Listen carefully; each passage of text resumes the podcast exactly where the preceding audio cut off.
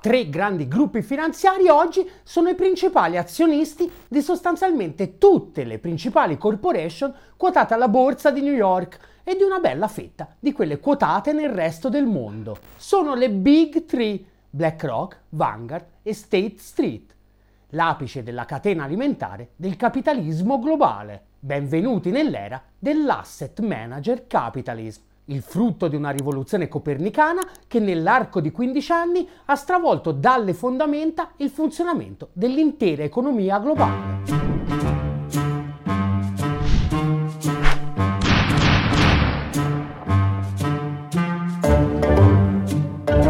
Verso la fine del XIX secolo il grosso dell'economia americana era controllato da una manciata di corporation e di banche, a loro volta controllate da un manipolo estremamente ridotto di figure leggendarie del calibro di Andrew Carnegie, John D. Rockefeller e JP Morgan. Era quello che Hilferding aveva definito capitalismo finanziario. La governance delle corporation era caratterizzata da una proprietà estremamente concentrata che esercitava un controllo diretto. Il portafoglio dei grandi capitalisti era a sua volta concentrato in poche aziende e il loro successo commerciale determinava la fortuna dei proprietari. Per aumentare quote di mercato e profitti si investiva fino a dominare un intero settore industriale. Capitalismo monopolistico si chiamava e per molti viene ricordata come l'età dell'oro, che è durata più o meno fino agli anni 20, quando contro l'eccessiva concentrazione vennero introdotte rigide leggi antitrust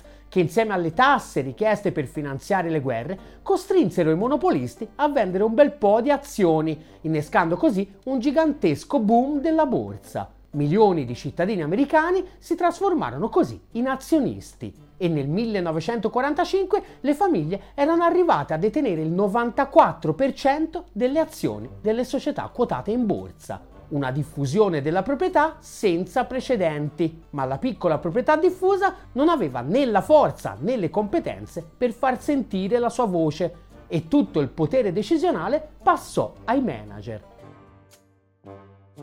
Nasce così il capitalismo manageriale. Nei decenni successivi però le azioni detenute direttamente dalle famiglie subirono un declino continuo, fino ad arrivare a meno del 40% dopo lo scoppio della bolla delle dot com nel 2000. A sostituirle in buona parte i fondi pensione, e questa, in soldoni, è la forma di governance che sostanzialmente abbiamo in mente quando pensiamo alla controrivoluzione neoliberista. I fondi entrano nelle aziende, le ristrutturano per aumentare i margini di profitto e quando le hanno spolpate per bene vanno alla ricerca della prossima preda. A differenza dei singoli investitori, sono abbastanza grandi da poter dire la loro nei consigli di amministrazione ma abbastanza numerosi da poter uscire dalla compagine azionaria senza creare chissà quale sconquasso. È la cosiddetta dittatura degli azionisti. Per buona parte dei lavoratori stessi che hanno interessi diretti nei fondi pensione, conta di più massimizzare la rendita finanziaria che tutelare lavoro e produzione. Non sanno che in cambio di qualche percentuale di rendimento in più si stanno condannando a un futuro di precarietà e bassi salari un vero capolavoro ideologico. Non è facile riuscire a convincere le tue vittime che menarle è nel loro interesse. Legategli mano a questo. E i governi hanno dato il loro bel contributo per impedire che i fondi non perseguissero sempre solo la massimizzazione dei profitti e che magari si mettessero a chiedere robe eretiche tipo condizioni decenti di lavoro o un minimo di sostenibilità ambientale, diversi governi di ogni colore hanno emanato leggi che impediscono ai fondi di essere legati alle organizzazioni sindacali. Ma non era ancora abbastanza. Bisognava fare in modo che i loro patrimoni venissero gestiti in modo piuttosto omogeneo da un manipolo di professionisti del settore.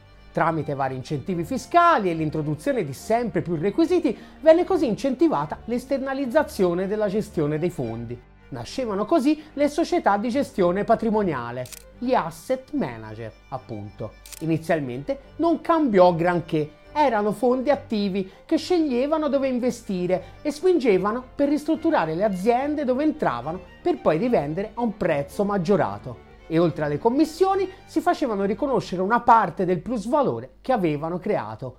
E questa parte era diventata sempre più importante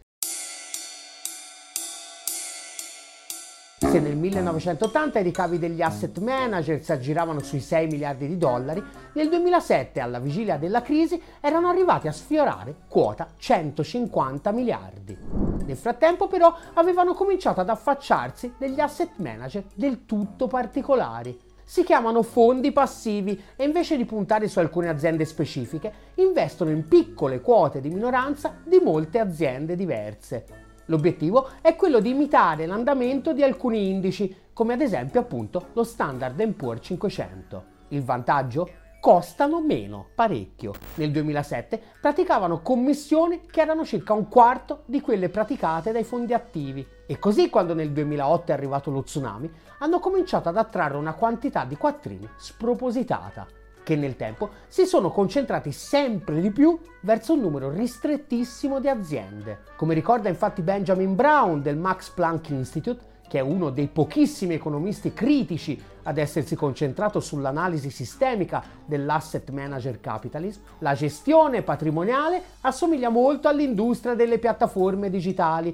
dove gli effetti di rete e le economie di scala portano inesorabilmente alla monopolizzazione. I fondi passivi infatti hanno investito una quantità di quattrini spropositata nello sviluppo di piattaforme per l'analisi dei dati finanziari fondata sull'intelligenza artificiale, come ad esempio il sistema Aladdin sviluppato da BlackRock, ribattezzato l'Android della finanza, che oltre che da BlackRock stessa viene utilizzato da una quantità enorme di altri soggetti, compresi alcuni competitor come Blackstone, per un patrimonio gestito complessivo nel 2020 di oltre 22 mila miliardi, più del PIL USA. Risultato, l'80% dell'industria di quelli che si chiamano per essere precisi gli Exchange Traded Fund oggi è in mano appunto alle Big Three che da sole hanno il 22% delle azioni di tutte le aziende quotate che rientrano nel paniere dello Standard Poor's 500 un livello di concentrazione mai visto fino ad oggi e che incide profondamente sul funzionamento del capitalismo stesso. Entità di questo tipo, che detengono quote di maggioranza relativa in buona parte delle società quotate, vengono definite universal owner, proprietari universali, e di per sé l'accezione è tutt'altro che negativa. Anzi, come ricorda sempre Brown, un portafoglio così distribuito dovrebbe spingere in linea di principio a internalizzare tutte le esternalità derivanti dal comportamento delle singole società in portafoglio. Avendo sostanzialmente interesse nella crescita economica in generale, il proprietario universale, in linea di principio, sarebbe spinto a frenare le attività economiche il cui costo complessivo supera il valore prodotto. Un esempio su tutti? Le emissioni di carbonio. Un fondo attivo che investe in una società del fossile ha il solo interesse di massimizzare i suoi profitti, anche a costo di devastare molte altre aziende che si devono fare carico dei costi indiretti del cambiamento climatico. Un fondo passivo che investe sia nelle società del fossile, sia in quelli che costruiscono, che so, resort di lusso ai tropici, che con i cambiamenti climatici devono rimanere chiusi sei mesi l'anno per l'aumento delle inondazioni, sarà portato invece a fare un bilancio complessivo dei pro e dei contro. Peccato però che ci sia un problemino, perché quando a sostenere le esternalità negative sono i poveri, non c'è motivo di preoccuparsene. Prendiamo ad esempio i salari, scrive Brown. Il ristagno dei salari per il 50% più povero ha alcune esternalità negative per l'economia nel suo complesso in particolare sotto forma di minore domanda aggregata. Per gli azionisti tuttavia queste esternalità possono essere più che compensate da maggiori profitti aziendali e quindi maggiori rendimenti. In altre parole, all'esternalità negativa per i poveri può corrispondere un'esternalità positiva per i ricchi.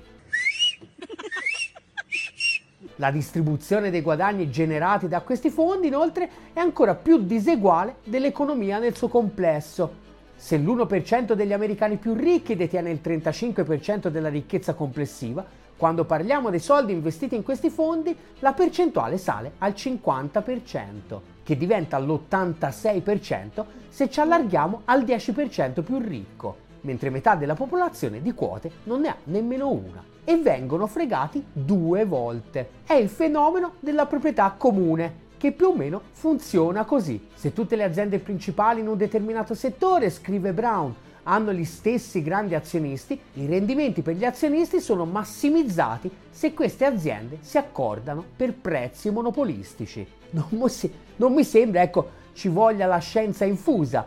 Ma quando ci inguliamo siamo sempre in due e quando dopo ingulo sempre solo? No, che sapere. E infatti da anni svariati economisti propongono venga proibito agli asset manager di avere oltre l'1% di azioni in più di un'azienda di un settore oligopolistico e invece le Big Three hanno spesso circa il 20% in sostanzialmente tutte le grandi aziende di qualsiasi settore oligopolistico, dal fossile ai big tech.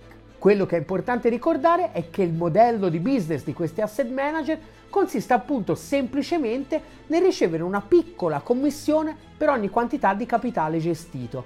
L'obiettivo quindi è semplicemente aumentare la quantità complessiva appunto di questo capitale gestito. E le strade principalmente sono due, che ci siano più risparmi da un lato e che il valore degli asset cresca dall'altro. In entrambi i casi, a correre in aiuto ai nostri tre moschettieri ci pensano governi e autorità monetarie.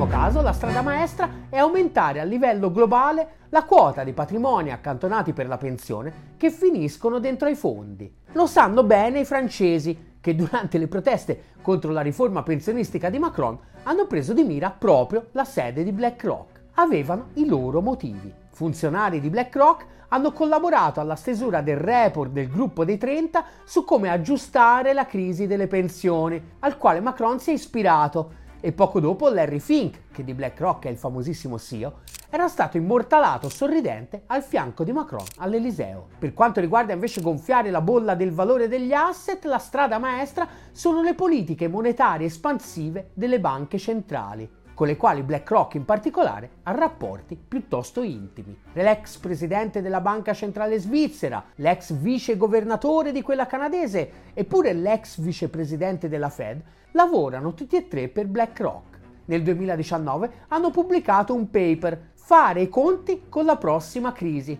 si intitolava l'hanno presentato al simposio annuale di Jackson Hole della Fed. Nel paper chiedevano un audace allentamento monetario nella prossima crisi che poco dopo è immancabilmente arrivata. È la crisi pandemica, a cui la Fed ha reagito esattamente come auspicato da BlackRock esemplificando così la transizione di BlackRock, scrive Brown, dall'essere un soggetto che si adegua alle politiche monetarie a uno che le fa. Questo video è solo il primo di una miniserie a cui stiamo lavorando dedicata alla rivoluzione dell'asset manager capitalism. Se ti è piaciuto, faccelo sapere con un eurino. Aiutaci a costruire il primo media che sta dalla parte del 99%. Aderisci alla campagna di sottoscrizione di Ottolina TV su GoFundMe e su PayPal. E chi non aderisce è Larry Fink, però povero.